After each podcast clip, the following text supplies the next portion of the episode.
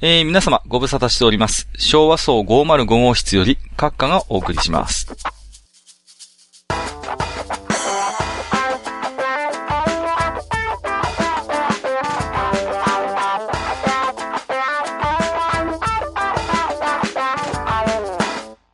今日はですね、えー、何かと言いますと、えー、実はちょっとですね、えー、最近とあるご相談をいただきまして、それに対するですね、まあお返事ということで、まあ直接返してもいいんですけれども、まあせっかくならばね、えー、少し、えー、おしゃべりで、えー、お返事をしたいなというところで、まあ、えっ、ー、と具体的にはですね、えー、とある、まあ、あのー、ポッドキャスト上でお世話になってます方から絵本を頂戴いたしまして、で、まあ、あの、非常にその、大変中身も、素晴らしいものだったんですけれども、まあ、えっ、ー、と、この、まあ、リスナーさんがですね、えー、この絵本の普及についてちょっとアドバイスいただけないでしょうかということで、えー、せっかくね、素晴らしいものなので、できるだけ多くの人の目に触れてもらいたいというようなことなのかなと思いますのでね。えー、で、まあ私もちょっとね、書店の経営に少し関わってもおりましたので、えー、その辺でね、少し、まあ何かアドバイスができればなというところなんですけれども、まあ、あのー、書籍の流通っていうのはなかなかちょっとこう、特殊なところがありましてね、えー、一般のそういう商品の販売とはだいぶこう、えー、形が違うということで、なかなかですね、えー、実際この、出版の業界に携わってないとピンとこない話も多いのかなとちょっと思うんですよね。うん。で、あの、よくある話としては、例えばですね、えー、自費出版、えー、自費制作みたいな形で、えっ、ー、と、いわゆるですね、あの、ISBN コードって言うんですけども、まあ、13桁のですね、えっ、と、本に、まあ、ほぼついているバーコードなんですけども、これがないような、えっ、と、本について、えどうしたらいいですかというような話も、まあ、よくあるんですよね。で、まあ、あの、これはね、ご存知の方も多いかなと思うんですけども、日本のその、まあ、書籍の流通というのはですね、えー、まあ、取り次ぎというね、えー、ところを返さないと、まあ、ほぼ書店には並ばないということなんですよね。おそらく、えっ、ー、と、99%以上の本や雑誌というのは、この、えー、取り次ぎ経由で、えっ、ー、と、書店に送られてくると。で、店頭に並ぶと、えー、いうことになるんだろうと思うんですね。で、えー、そういう中でこの、ISBN コードが、えっ、ー、と、ついてないようなもの。まあ、つまり、えっ、ー、と、実際取り次ぎに寵愛を持ってない。寵愛って、あの、なんていうんですかね、こう、定期的な取引のそういう窓口を持ってない出版社あるいは個人の方っていうのは、もう基本的にこの取り次ぎに商品をおろせないので、えー、結果として、えっ、ー、と、ほぼ全国の書店の店頭にその本が並ぶことはないということなんですよね。うん。で、えー、じゃあその取り次ぎと、えっ、ー、と、取引をするためにはどうすればいいかっていうところなんですけども、これはなかなかやっぱりハードルが高くてですね、えー、実際には、まあ、うん百万単位の保証金であったりとか、えー、あるいはですね、結構な数の在庫を用意して、えっ、ー、と、それを、えっ、ー、と、まあ、取り次ぎさんに、えー、基本的に、えー、と置いておく。ような、えー、それぐらいのやっぱり流通量がないとなかなか厳しいということなんですよね。うんうん。ですから、まあそういう自費出版、自費制作レベルの話ですとなかなかこの取り次ぎに載せるというのは大変なんですね。うん。で、まああの変わってるのが、その実はですね、実際に本が売れる時じゃなくて、えっ、ー、と、その、取り次ぎにですね、本を下ろした時点で実はお金って入ってくるんですよ。その、出版社なり、個人の方に。うんうん。まあ、その辺がやっぱその辺の保証金との絡みもあるんですけれども、ですので実際に本が売れてなくても、例えば一定の数の本を、そういう、例えばまあ日本ですと東版っていうところと日版っていうところがまあ二大都立になんて言われますけれども、えー、ここに本を下ろした時点で実はお金って入ってくるんですよね。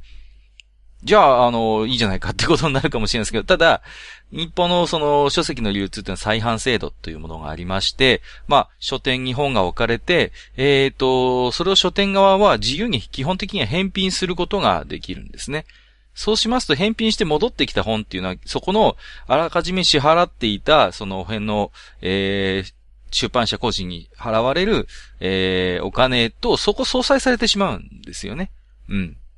で、えー、実際にはそこに手数料などもかかってきますんで、例えば100冊本を下ろして100冊分のお金が入ってきた。ところがまあ、えー、書店でそれが1冊も売れずに、えー、取り次ぎに戻ってきましたなんてことになっちゃうと、実は赤が出るんですね。うん。だから、あらかじめお金を支払ってたけども、それ以上の金額をこう、えっ、ー、と、請求されてしまうと。いうようなことにもなったりするんですね。うん。ですので、まあ、なかなかね、そういう意味で言うと ISBN コードがついていない、えっ、ー、と、書籍の流通というのはなかなかハードルが高いということが言えるんですね。うん。で、まあ、一方で、あの、今回ご相談いただいている絵本といいますのは、えっ、ー、と、私も、えー、見ましたところ、きちんと ISBN コードもついてますし、きちんとま、出版社から出ているものということで、いわゆるま、一般の書籍の流通に載っているものだということが分かりました。で、実際に私も取り次ぎのですね、情報などもアクセスしたんですが、きちんと、えー、書籍登録されてますのでね、そういう意味で言えば、まあ、あの書店の側がですね、きちんと注文さえすれば、取り次ぎに、えっ、ー、と、注文さえすればきちんとその、まあ、おろしてもらえる。えー、そういう類の絵本であるということなんですよね。うん。で、えっ、ー、と、実際のまあ相談に戻りましょう。えっ、ー、と、この絵本の販売方法について何かアドバイスをということでいただいたんですけれども、まあ、あのー、まあ、なかなかですね、日本は本当に、えー、実際に売れる売れないは別としてですね、えー、非常に書籍の出版点数というのが多い。で、かつ、えー、書店の店頭に、あのー、置けるスペースというのはもちろん限られてますので、えー、このですね、限られた書店のスペースに本を置いてもらえるというのは、なかなかこう、狭き門と言いますかね。うん。まあ、あのかなりの大規模な、えー、書店であっても、えー、実際その、棚に置いてもらえるサイクルというのは相当短いというのが、え現実だったりするんですよね。うん。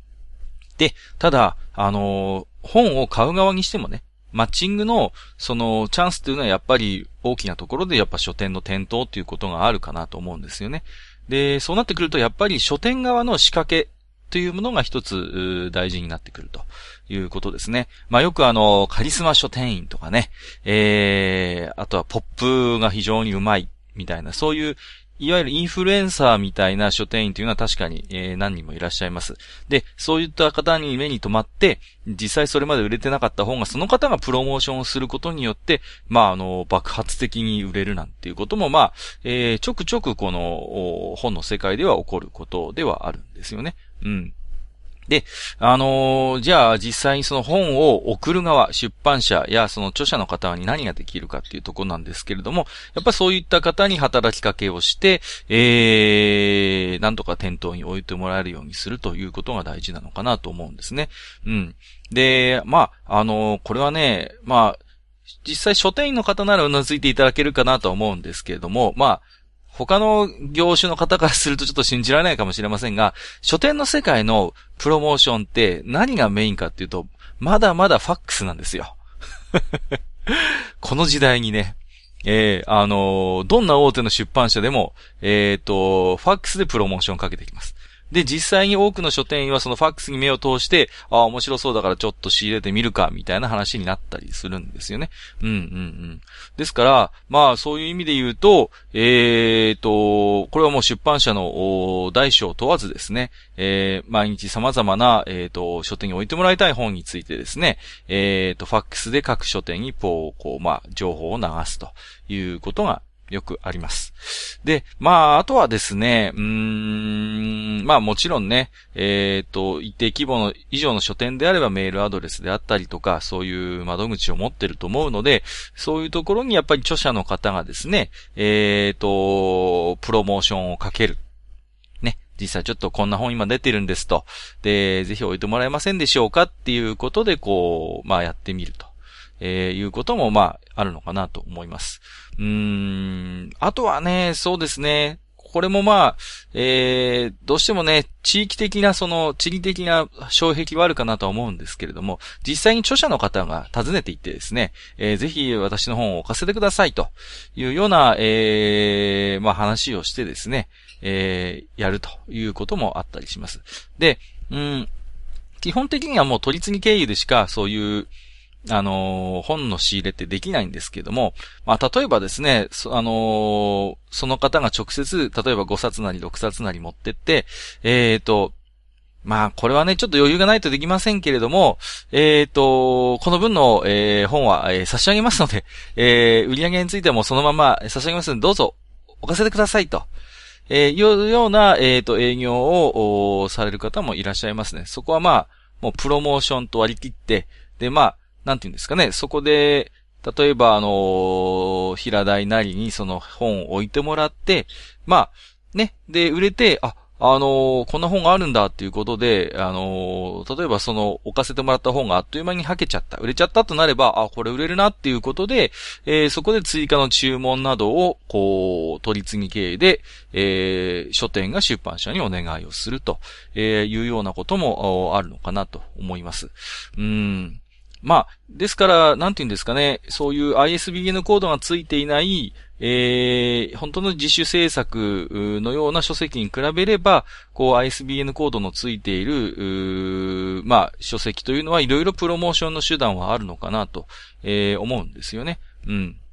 で、あとはですね、うーん、そうですね、ちょっとこれ、取り次ぎの在庫を今回ご相談いただいた絵本もね、えー、調べてみたんですけども、基本的にはどうも取り次ぎには今在庫はしていないみたいで、おそらく注文があれば、えっ、ー、と、その都度、その、取り次ぎ経緯で出版社の方に、えっ、ー、と、伝票が回って、出版社から、えー、取り次ぎに本を下ろすというような、えー、形になるのかなと、えー、思うんですよね。うん。で、うーん、やっぱりですね、これは、まあ、あのー、なかなかその作家さん個人のレベルでどこまでできるかっていうところはあるんですけれども、えー、出版社の方に豊富に在庫を置いてもらって、えー、もうすぐにこう、取り次ぎに本を下ろせるように、えー、すると。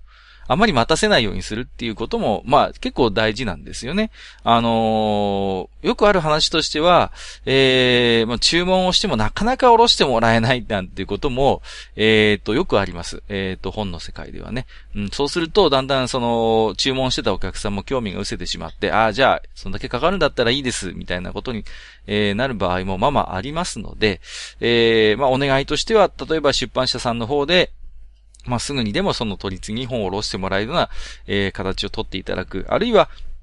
まあね、えっ、ー、と、新刊でないとなかなか厳しいかもしれませんけども、一定の在庫を取り次ぎの方に置いてもらえるようにできればね、ベストですね。そうすればわざわざ出版社の方まで伝票回らなくても取り次ぎに在庫があればね、えー、すぐに、えー、書店の方に下ろしてもらえるんでね。その辺のなんていうんですかね、流通の弁を図るというのも一つ方法なのかなというふうに思います。で、やっぱりあのー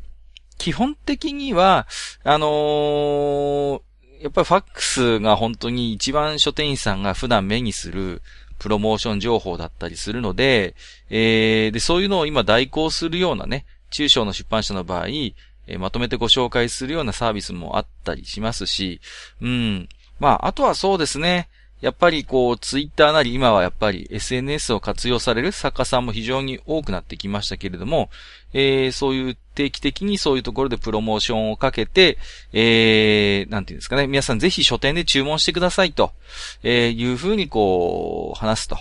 うん。えー、そうすれば、書店としても、例えば、まあこれ、客中って言うんですけどね。えっ、ー、と、これ注文でお願いしますっていうことで、在、書店に置いてない本の注文が入った時に、えー、そういうふうに反応があれば、あ、この本、えー、もしかしたらちょっと、えー、売れるかもなっていうことで、よくある話としては、例えば、注文で一冊入った。じゃあ、わかりましたと。で、そのお客様の分の一冊を注文すると。それとは別に、例えば補充で、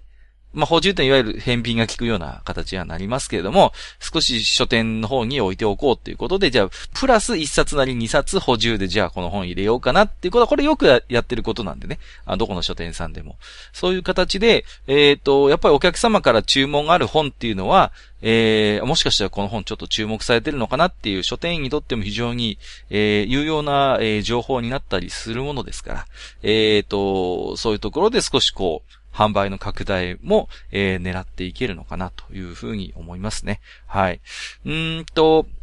今回ね、ご相談いただいた本は、えっ、ー、と、絵本だったんですけども、絵本というのは実は非常にロングテール商品といいますか、一般の書籍と比べると、えー、出版してから時間が経っても、えっ、ー、と、急に売れ始めたりとか、あるいは息の長い、こうね、えっ、ー、と、売れ方をする特徴がある本だったりします。えー、まあ、例えばもうね、誰もが知っているようない本であれば、もう何十版もこう、あの、重版を重ねて、50版、60版なんていうね、絵本も珍しくないですし、まあ、本の内容は基本的にその、新しい古いを問わない普遍的な内容といいますか、あんまりその辺の時間的な古い新しいが関係あるものではないので、えー、そういう意味で言うと、少し出版してから時間が経っているものであっても、えー、それなりに在庫があるのであれば、えー、と、売れ始める。またちょっとしたブームになるなんていうことも、まあ、絵本の世界では決して珍しくないので、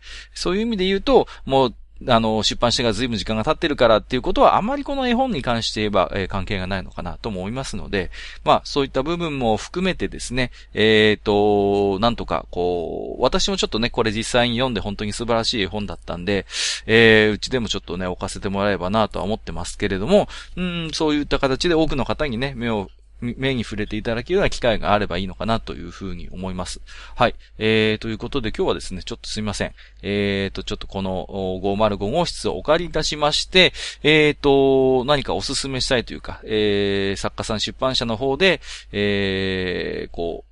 各版したいような本があった場合に、えー、どういうことができるのかということをテーマに少しお話をさせていただきました。えー、昭和層505号室から各家がお送りいたしました。